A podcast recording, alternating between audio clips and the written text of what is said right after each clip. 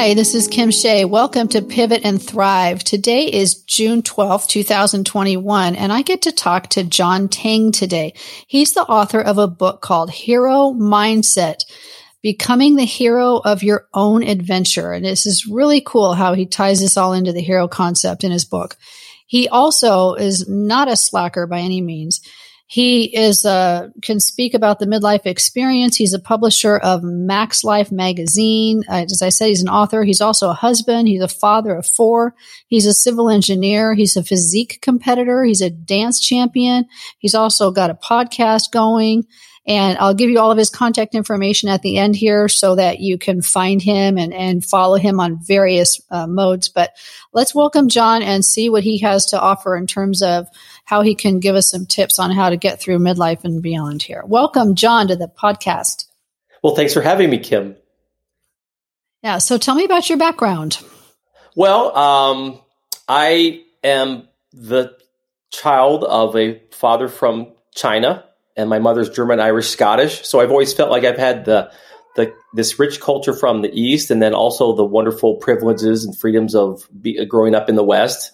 And I think it's also kind of given me a curiosity for different cultures. I speak three languages: I Mandarin, wow. Chinese, and Spanish, and and then also a little bit of English.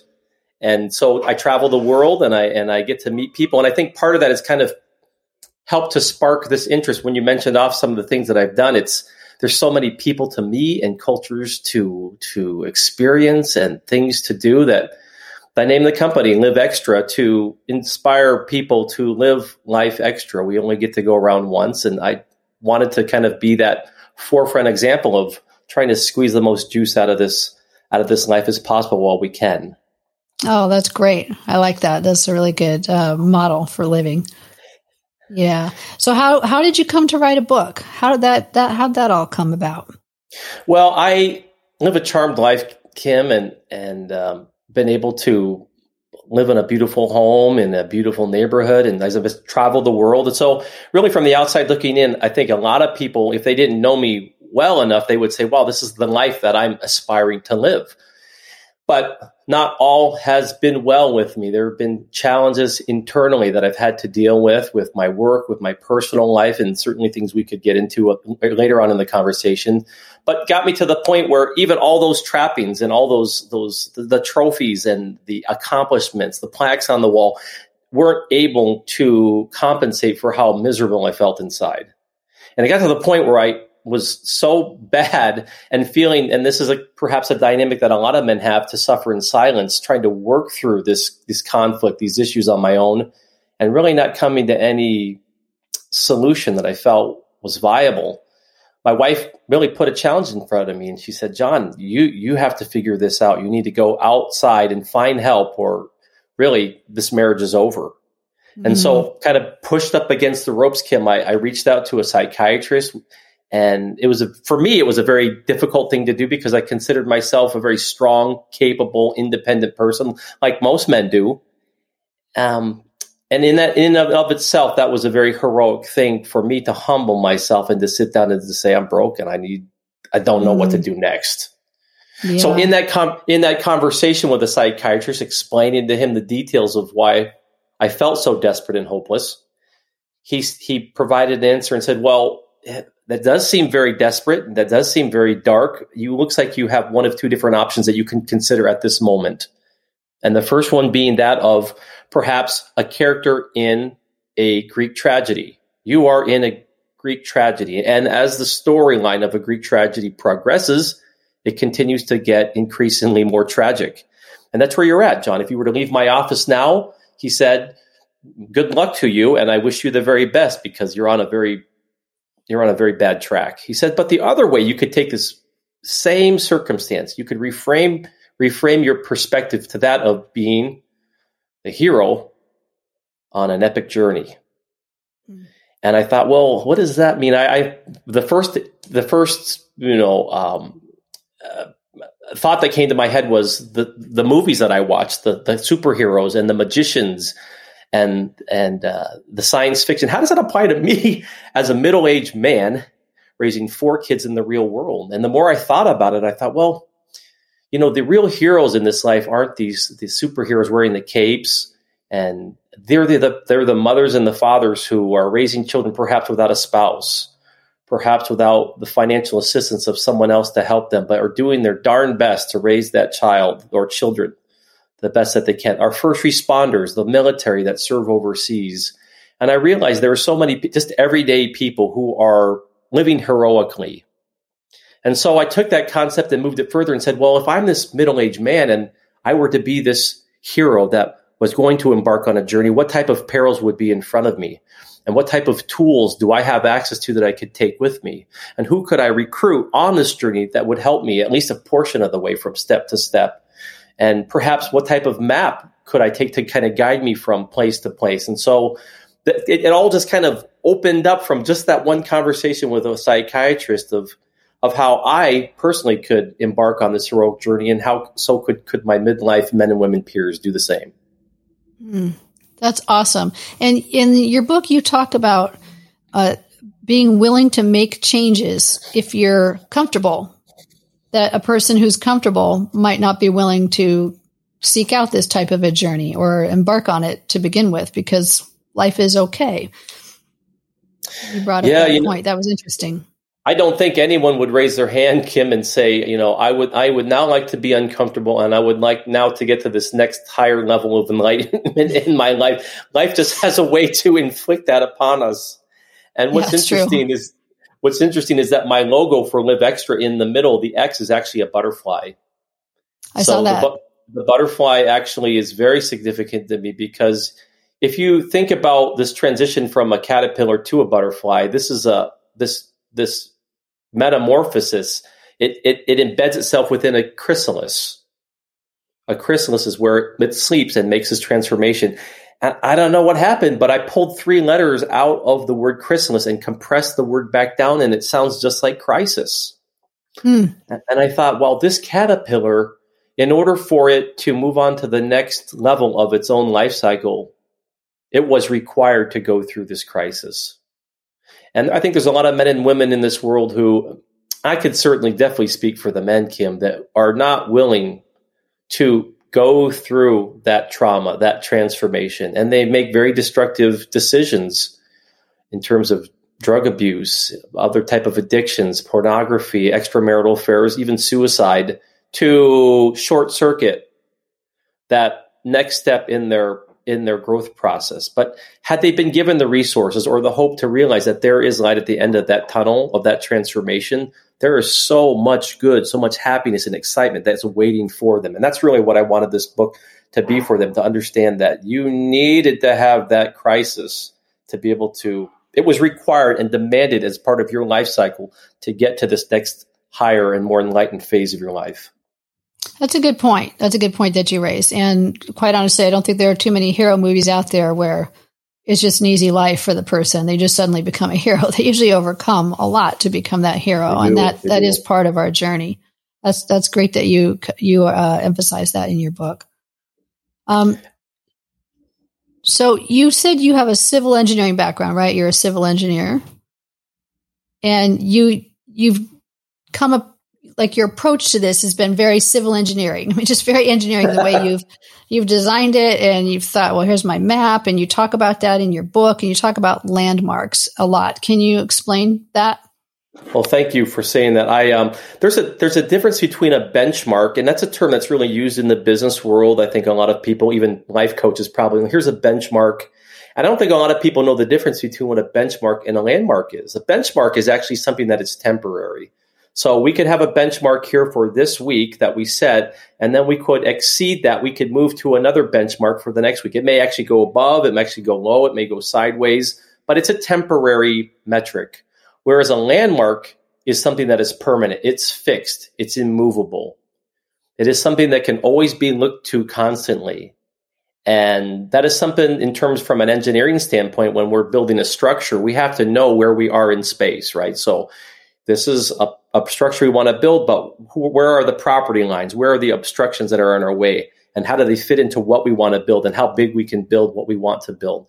So you have to understand ha- the, the whole point of having a map is to first understand where you are on the map. And as you think about as you try to travel to a destination, You're using the GPS on your phone or in your car. There's no way for the, the computer to calibrate where to go if it doesn't first know where you're at. And as I talked a second ago about going to see a psychiatrist and, and asking for help, that was a very raw, difficult experience for me to humble myself to do that. But what it did, Kim, was it allowed me to understand where I was on the map. And if you don't real, if you're not willing to be real with yourself, how did I get here?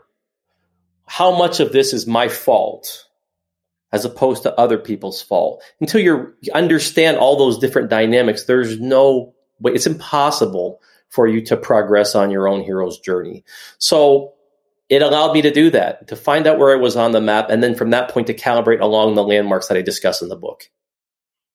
That's that's a really good point about knowing who you are and where you are right now to really assess what you are and what you have to work with going forward too. Otherwise, you're kind of in denial. It's probably hard to move beyond that point. That's a good point you brought yeah. up there. Can you give me an example of some of the landmarks that you're talking about? Well, what what I did, and they're in no particular order of priority or importance, but I put them in an A, B, C, D, E format just to make them easier to recognize. So the first one is to be accurate. And that's what we just discussed about understanding where you are, how you got to where you're at, and where you want to go for the future. So to be accurate with yourself, be real. Number two is to balance. A is B is balance. And during this phase of life is really where maximum balance is required. I talk about all the different responsibilities that a, a typical man or woman has in their life. It's max chaos. And there are so many things that need to be balanced. There's a, there is a, a false idea out there that you can have it all, that you can, you know, be the CEO in the boardroom and raise your kids and tuck them into bed and make dinner for them and go to all their sports games. That's impossible. Yeah. You could probably do that on a short term basis, but unless you're bringing in, you know, you know, um, addictive drugs to kind of keep up the pace and not sleep, you know you're not going to do that for very long so balance and how do you do that appropriately in a healthy manner c is to control because at this phase of life i'm in a position and i know a lot of people it's all relative kim but as an adult we are building expertise and influence and connections and power and authority and what's happening is a lot of these men and women are they're abusing that power and that authority that strength that they might have over someone that's physical Maybe it's from a monetary standpoint, maybe it's emotional. And because they do not know how to control and harness that energy, like nuclear energy, if, they do not know how to use it to light a city and to power a hospital, they drop it, they drop it onto the ground and it takes out 10 million people. Right. So it can be harnessed appropriately, but so many people make uncharacteristically bad decisions during this phase of life and do not. And so that needs to be discussed to control your power, Okay. D is to have a destination, you know. So, like, where are we going? Alice in Wonderland. The, the, the Alice gets to the fork in the road, sees the cat, and wants to know which direction to go. The cat asks, "Well, where do you want to be?" And the, and, and Alice says, "Well, it doesn't matter." So then the cat says, "Well, then it doesn't matter which path you take." I think a lot of people float around like leaves in the wind without really being clear with what they want to do and what they want to accomplish with the limited time that they have left on this earth. And until you know that, the best computers and GPS cannot help you unless you're able to plug in where exactly that you want to be. So the book helps that person really be clear about where they could go and be the happiest. And every and everyone's path is different, Kim. But yeah. Prep, ultimately, the hardest part is to e endure to the end. And you know, think about all the different people who set up plans to go to the gym in January, and the gyms are packed and then a month later, you know, it goes back to normal to, to you know, the normal the, the, the the usual suspects because they set a grand plan, but they don't follow through to complete. And what people don't understand is that to follow through with something that they set, there is going to be some misery involved. It's going to be difficult. And um, our family has a has a, I guess it's our motto, Kim, that we we've uh, uh adopted is to embrace the pain and mm-hmm. our life is very painful. I we talked before we even restarted this recording here about my own mother and, and caregiving her during her dementia and then her untimely death in a nursing home and raising four kids during the coronavirus, being here like Little House on the Prairie, having to homeschool four kids on a computer well, I got a day job as a civil engineer trying to finish my book. Yeah. That's max pain. That's, that's, that you, must be willing to embrace the pain if you are going to get up the next day and, and do that again. So there must be a willingness to just accept that as part and parcel of the process to endure. So A, B, C, D, E, these are the five landmarks that I discuss on what I refer to as the midlife map.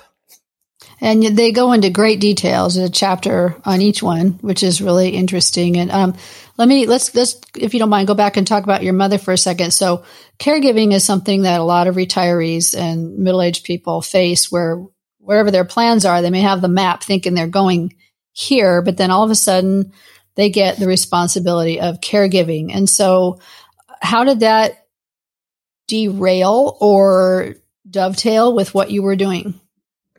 Well, as we talked earlier, you know, I as I finally finished this book after six long years of research and toil and contacted a wonderful PR agent who who has been so supportive to me. I sent him out the first round of books to to mail out to influencers, and the very day that I sent these books out, I received a phone call from the nursing home that my mother was living in, saying that my mother was being sent off to. Um, uh, being sent off to the emergency room for for an accident, and two months later, my mother died, mm. and so being excited, all excited to finally be able to promote this book that had to be shelved to help navigate all the. it's still so near to me. You know, it's only been a few months since that happened. It's, it's very, very painful to me. Um, this is another the kind of an aside here, Kim. But as I speak to you now in front of me on my mantle are my mother's ashes. Oh. And I haven't even had a chance to go back to New York where we grew up, uh, where she raised me to plant them in our family plot during this coronavirus, you know, that we've been through. So we'll have a delayed funeral for her. But the yeah. ashes sit there on the mantle, Kim, to remind me that life is short, that now is the time to live extra. And they'll remind me, you know, during this time while, while I prepare to go back it it wasn't just in promoting the book, but for many years as her dementia got worse, of being able to navigate a very difficult process that you you know very well all the government agencies that are involved that that can that can be of assistance but they're not all connected with each other. Sometimes the right hand doesn't know what the left hand is doing. Yeah. And with two parents who were divorced, never remarried, almost simultaneously calling me one within a week of each other saying, Johnny, I need your help. Oh boy. And then that became the process of me as the only surviving uh, child. My sister died of leukemia when she was five. So I, it was on my shoulders to take care of two divorced parents on both sides of the United States and to navigate what that was going to look like. That has been a detour in my life for the last five years. And I've but I've continued to do my best to prepare the book and to raise these four kids and have a relationship with my wife now of 17 years. But Kim, I've had to embrace a lot of pain. Sounds like it. It's been yeah. a lot of pain, but but fortunately for me, I have always known what the destination was going to be. Okay. And I knew in my mind like what I was trying to accomplish but I knew that part of what needed to be done at this time was to care for my parents. I, I, this is a, this is an interesting thing that probably doesn't get said very often. There is a selfish reason to be of service to other people. I talk about it in the book. There is certainly the altruistic because I want to do something, but there's another side, and it really is what drives me. And I can be judged any way anyone wants to take this. And that is from a selfish standpoint, I want the credit. I want the cosmic credit, the karma mm. of doing good, even when, darn it, I don't want to do it. There's a lot of things in my life that I do that I don't want to do. And I think if a lot of people really just came to that conclusion that you are going to commit yourself to do stuff that you don't want to do, it's easy to do the things we want to do. But to really say, in that moment, I'm not, I don't want to do this, but I'm going to do it anyways and really half of really what I the action items on my list on a daily basis over the last five years are things that I have not wanted to do, but be, that that need to be done to help others and to move my own narrative forward with my own life and to raise my kids the best that I can. So now we're down to one parent. And this one parent is in that same situation as you talk about being the caregiver and and trying to be of the best that I can for him. But I from again from a selfish standpoint, I want my children to take cues from how I'm dealing with my parents through their health issues because Parisha thought if I'm in that situation, I want them to treat me the way that I hope I'm providing care to my two elderly parents. And that's a selfish thing. And I'll take it for what it is. you know, I, I want that service and I, I want it to come around to be of service to me down the road. So yeah, well, isn't that one of the reasons we each had four kids? Hopefully, my my goal is like one or two of these kids is going to come through for me. I hope so. I hope so. We're throwing some darts here. I yeah. got a couple. I think I, I think I'm at fifty percent myself of who's going to come back. That's good. Yeah. Uh, that's that's great. And so you just you just stayed the course though, even though it feels like you've been derailed by caregiving. It sounds like you still stay the course and pick up where you left off when you can. That's right. That's right. But I but but make no mistake, you know, there've been a lot of moments where I've just felt like I've I've wanted to escape. Mm-hmm. Um, and there's a lot of ways that men can use to to try to escape. I mean, extramarital affairs, pornography, drugs, just checking out, you know, depression. There's a lot of things that pull on them. I'm speaking from a guy here, but this sure. certainly, I'm speaking also at, to human beings of things that well, you would want to dull the pain. But you have mm. to be mm. very careful because those things then ultimately, if you're not clear about what your destination is, those things are easy to fall prey to. So that's why that's so important to really have that long game in mind, the long game of really what we're trying to do in the end here. We may not get to that. You know, there's no there's no saying what the next day will offer, but without having that long game in your head, it's very, very easy to get lost in the day-to-day struggles and the pain. So it's very important. The map in in the way I've described it, and certainly just just having that bigger picture in your mind is so crucial during this phase of your life. Yeah, it, it really is because then you're never really truly off track or you just there's just little detours along the way, but you're still right. going towards your epic journey there. Do you do you try and teach your children that about the long game?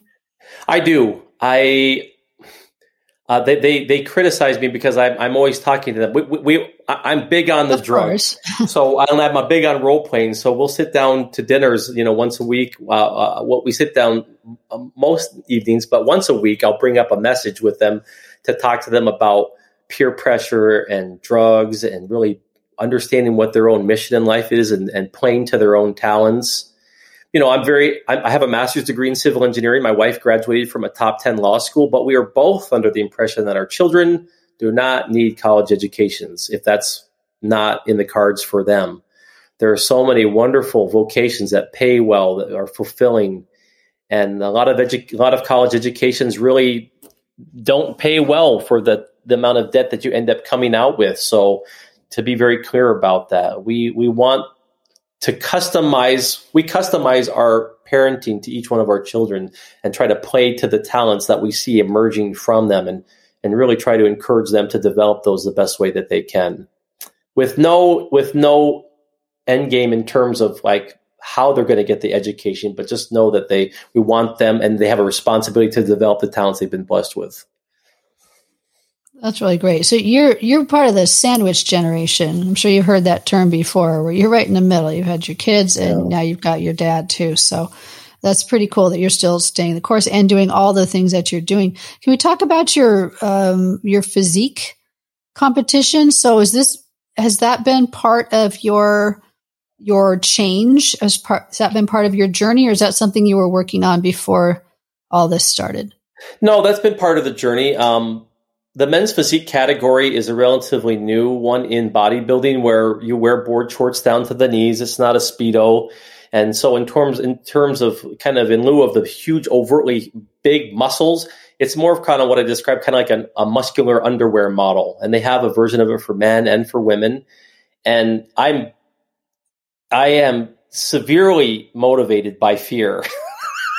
fear motivates me in life. And so the visual to visualize myself getting on stage and not looking the part at least as close as possible on a physique stage. And people throwing vegetables at me scares me to death. And so it motivates me once I set a date and I pay a fee to get ready for a particular show to do my very best to prepare for that. So that's what kind of keeps my physical, the physical side together is really having a target of a show and the prepping and the, the, the food and the nutrition that all goes into that, the organization that it requires. So it's um I've done probably eight or ten shows up to this point, and wow. coronavirus is coronavirus has definitely slowed things down for me here. But um, I'm 49 years old at this point now, so but I can still compete and I still have momentum and and um, it doesn't have to be for a physique competition, if it's golfing or tennis or walking or racquetball. I highly encourage all of your listeners to to really find something that they can connect with on a regular basis to help take care of their health. I, I have a quote that's in my book that talks about physical exercise really being the best antidepressant, you know, mood enhancer, sex improver, every aspect, age defier. Really, exercise eliminates so many problems in a person's life if they can just find something that they can regularly embrace, whether it could be a five minute walk around the block but if you're doing that consistently, it's man, it's going to go a long way to helping you in, in so many aspects of your life. Yeah, I find it can kind of just take the edge off. If you're feeling yeah. really sad, really angry, just kind of take the edge off a little bit, which is really nice. You yeah. talk about assembling a team in your book.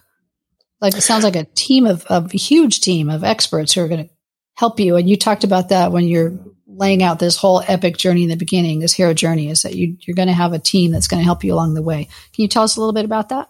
Well, you know, to go it by yourself is very difficult. You know, a lot of the listeners here might not be married or they were married in the past. Maybe they're by themselves. And I don't want them to get the impression that they have to go this journey by themselves because such is not the case. There are so many resources that are available to all of us if we just leverage those you know, and I put them in an alphabetical order in my book, not out of importance, but just, you know, to kind of thumb through it as a reference guide. But certainly family and friends are two of the top ones to be able to, to refer to. But I even get into like a massage therapist or uh, a cosmetologist, um, someone who cuts your hair, someone who's mowing your lawn who can take away some of that time in the weekend that you're that you're wasting uh, that you could spend. It could be your doctor, you know, perhaps. And and I'm the first person to say if plastic surgery is something that you feel like can benefit you in your life to to improve your look or your your self image. As long as you've gone through a doctor and gotten their approval on that and you feel good, I, I see nothing wrong with that you know even a car i mean think about your car you take you got this car it goes in and it gets a detail and it gets an overhaul and our bodies are so much more sophisticated than a car but how, how do we how are we taking care of our, our own bodies our cars are perhaps better maintained than we're taking care of the oh, human yeah. body yeah. so addressing those things so these type of resources can take people especially during this phase of life perhaps maybe when you have a little more resources to to use that to leverage that to help you to have a higher quality of life going through the midlife years I like that. And that doesn't have to all be about you. No. So, yeah, that no. way you've got other people to build with your team. And um, I belong to a network group, and we always say you can go faster by yourself, but you'll go much further with a team of people. It just helps you. So that's right. That's right. That's good. Um, tell me about philanthropy. You talk about that in the book too. Well, um, I think part of what got me out of my hole as I, I started this conversation about saying I lived a charmed life, and I, and I do, I still do. But I think part of what I had a problem with is I was so me centric. It started out with being the John Tang show, and I think what I lacked, a portion of my problem was, is I didn't have significance beyond what I was accumulating for myself. Certainly, I, there's a lot of sacrifice and character building in raising four kids. As much as I don't want to be a parent, sometimes like I'm forced to be that role and to care for them. But inherently, I think I'm a very selfish person, very I got a big chip on my shoulder. I think in life, I think cosmically has put a lot of trials in my way because I do have such a big ego. Hmm. And I think that's been part of what has put me in the situation that I was with all the things that I had going for myself to realize that you need to do, you need to think more about others. And I think this journey of creating this book and this narrative with Live Extra to talk about the struggles of living through midlife has been so therapeutic for myself. I, am not joking when I say like there'll be times where I'm struggling and I'm on that cliff myself again of feeling so desperate that I'll read through my own book and say, "What did I say about this?" That's awesome. This I think there was something that I mentioned about this that I should go back. Well, that was profound, John. You're so smart. But I've gone back to that to kind of help be as a reference guide to myself. But I have just felt so I've, I've just I've, I felt so validated by so many people saying there's so many of us who are suffering out there who don't know where to turn for help on a particular thing, and this message has has helped them, and that has helped me feel fulfilled in a sense of of serving of, of the philanthropic aspect of giving back to to men and women. If I were to die tomorrow, Kim, and and certainly that could happen to a 49 year old man raising four kids and two jobs I feel like I've left something to the world that can help them along their journey, however long it lasts. And I'm and I I feel so good about that. I feel like I've I've really left bequeathed something to mankind, and I hope they feel the same way as they read through the book and follow the map. It's that's brought great meaning to me in my life. Yeah, that's a great place to be in. So, do you feel like this book has been your purpose in life? I don't know if it's. It, I don't think it's the purpose in my. I think I have a lot of different purposes, um, but I do feel like it is. It it has touched on that philanthropic nerve in terms of the balance of my life. Like of giving back to other people, this is definitely checked that box of of of giving back to others, sharing my experience. You know, as I talk about living this charmed life, what I did mention to you is as a child, I, I did grow up in poverty. I mean, I've I've been sexually assaulted twice. I've been kidnapped. I celebrated after my parents divorced uh, my my first Christmas with a in a black trash bag full of used toys.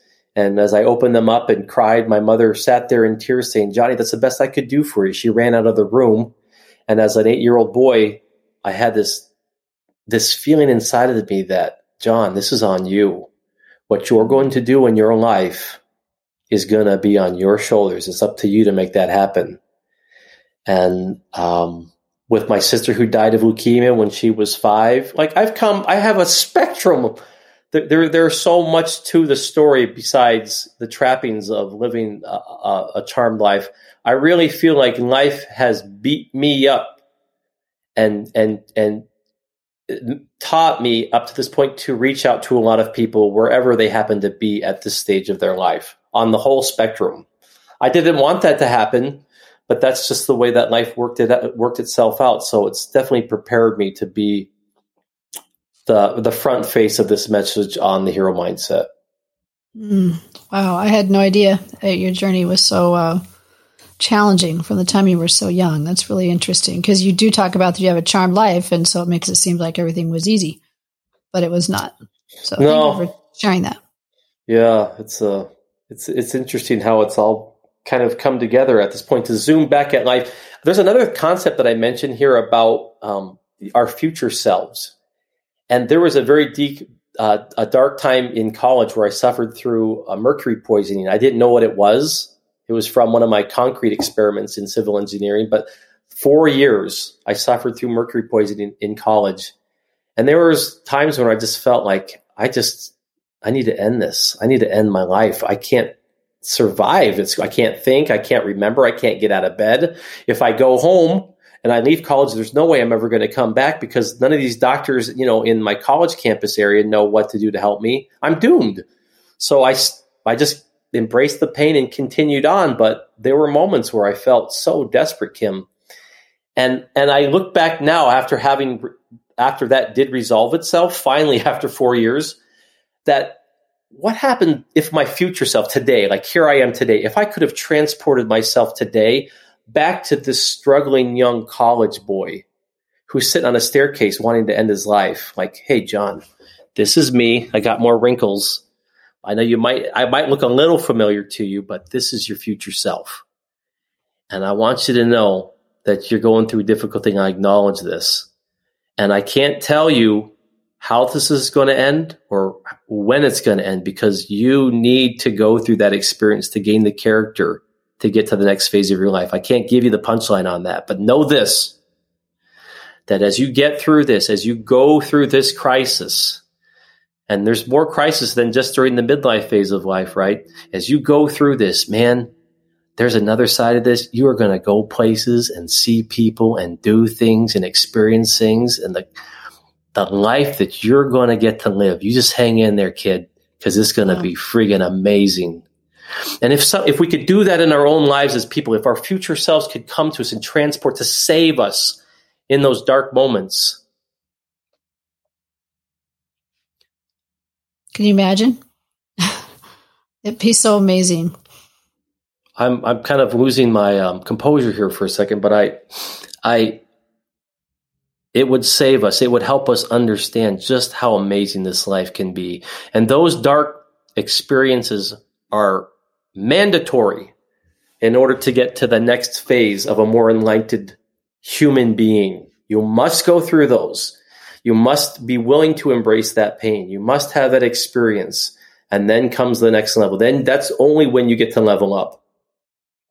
Yeah. I that's that's really really profound. And it gave me chills when you're talking about talking to your younger self. It just to be able to reach out. It reminds me of what all the kids are going through right now during the pandemic. And for a lot of them, they don't have the point of reference that this is something you're going through and it will be better at some point. And for a lot of kids, just in general, they just don't have that that life history to be able to say, yeah, it's going to get better and I'm going to do these amazing things and this will be in the rearview mirror in no time. But it's hard to see that perspective. It would be really wonderful if we all could go back and tell our younger selves, it's going to be awesome. Just hang in there. You have no idea how amazing it's going to be. and that's but that's something those kids can they can learn that and, and and i talk about that in the book in terms of writing our own eulogies like what was this child this this 16 year old child who's in um, the high schooler like what tell me what your life would represent if, if your best friend were to tell your story at your funeral Tell us what that life would be like. What would you want it to be like? And so they can go through these exercises. These children who are struggling, who need therapy, man, there's going to be so much therapy necessary after we get out of this crisis, not just for these parents, but for all these kids, some of them who have been, you know, single children in, in homes where parents are working. They're just like been prison for the last year. Yeah. They're going to need someone to sit down for them and then help them understand and write down what this future self of them could look like because that'll give them idea. hope and give them yeah. direction. That's a great idea. And yeah, it has been rough. And it's been rough for everybody the teachers, the parents, and a lot of people lost their jobs because they couldn't keep up with doing both. So yeah, it's been, it's, it's been a rough year. Thank God it's changing now, right? Yeah, and a lot yeah. of people lost their lives. Let's not forget that either. So, like your mom, um, tell me about your magazine. Your your Max Life magazine. Tell me about that. Well, Max Life is the the coaching program that's built around this book, but the magazine was initial, was originally called Midlife Magazine.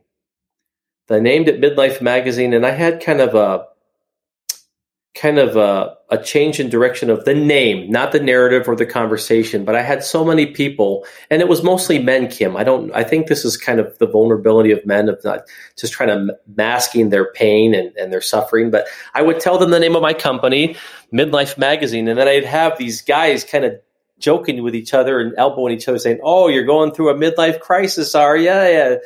Uh, buying a new car and you got a new girlfriend, and these guys would kind of joke, and these guys these guys look just how do, how do I say this kindly? These are guys who definitely needed to hear my message. But because of the name, I, I was already behind the eight ball with really trying to explain like how amazing this message that could help them through their difficulties. So I changed it.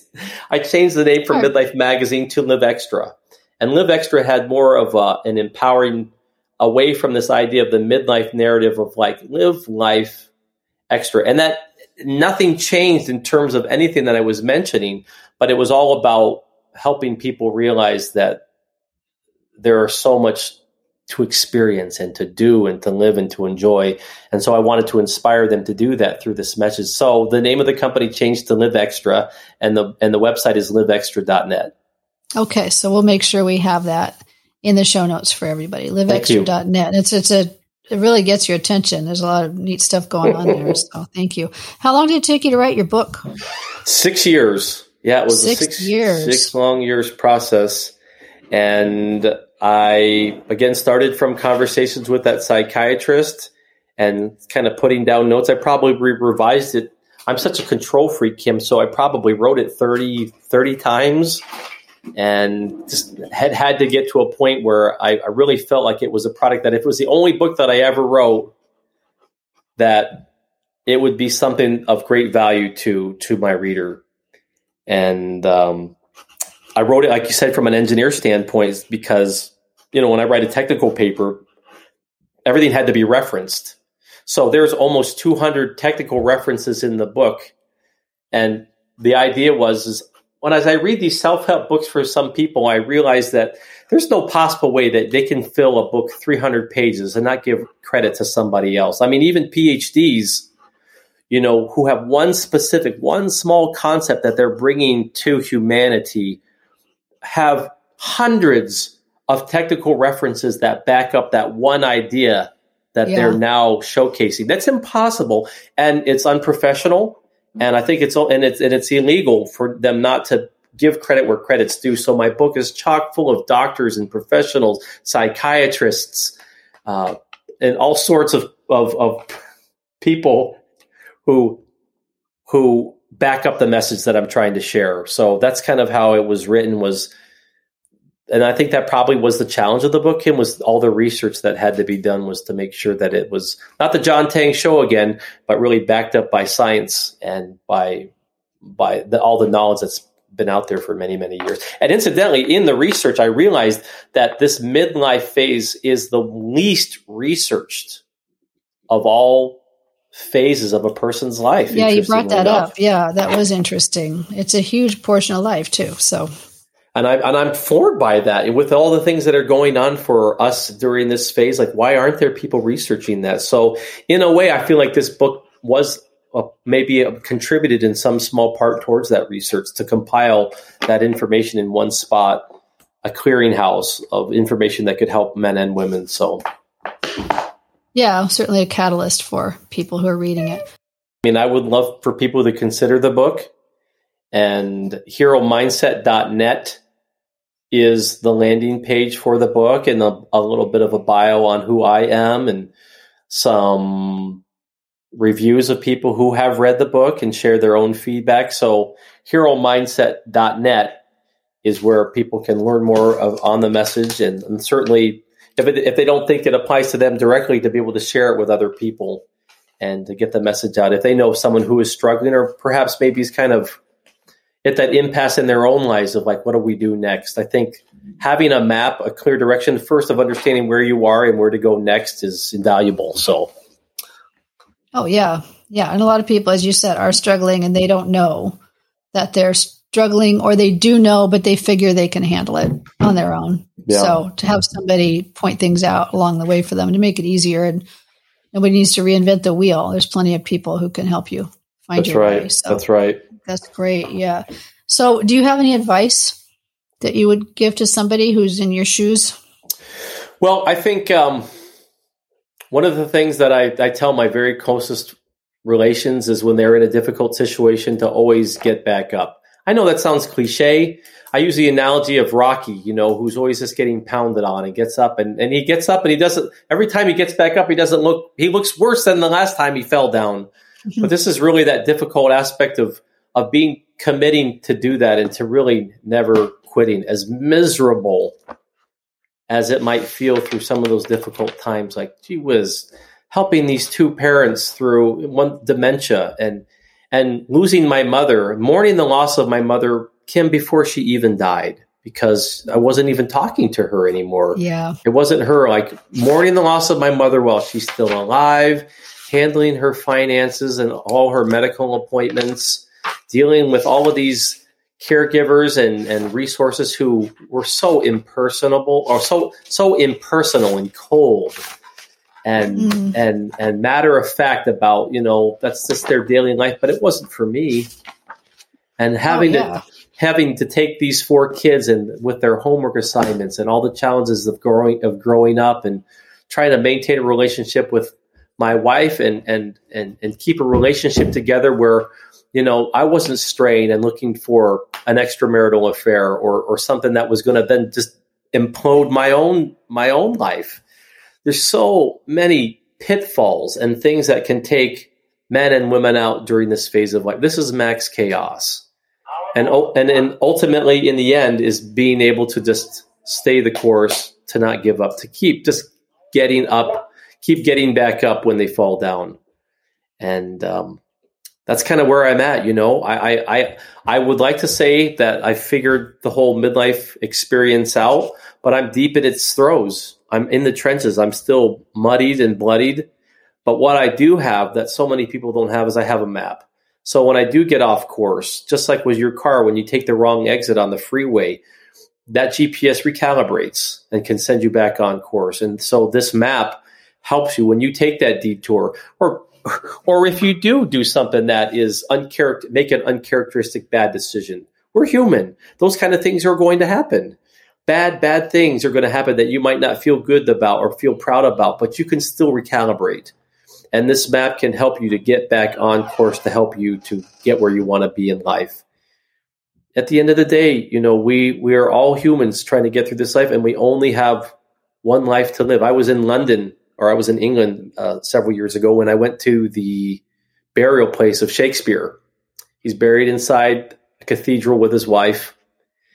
And I thought to myself, well, this man, you know, who has for generations, he has enlightened English literature, like the movies and the books that we read, the, the, the amount of knowledge that he's given to all of us. But he's dead he's gone. Everything that he's done was done a long time, was done centuries ago.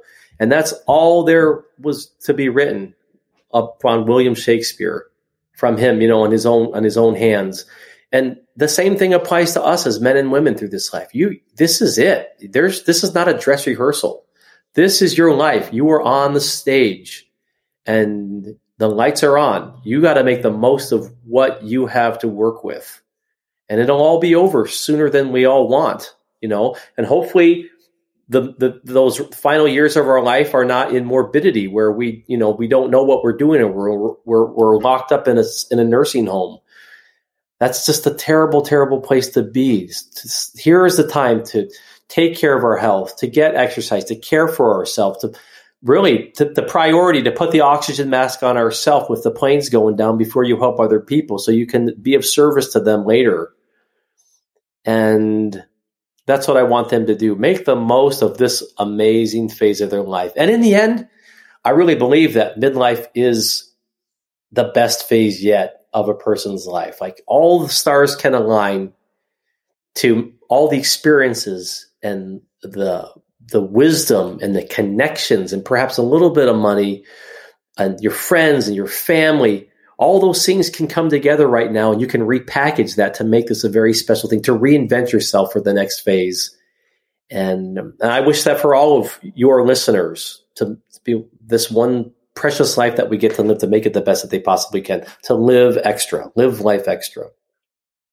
Wow. Well thank you john and thank you for all that inspiration. That's really wonderful for you to come on here and bring all that after all the stuff you're dealing with especially right now and you're still mourning and uh, Thank you so much for your time today. Well, I'm so happy to be, I'm honored to be on this call with you, Kim. Thank you. It's a, it's an honor here too. So the book is called Hero Mindset, and I will have the link in the show notes.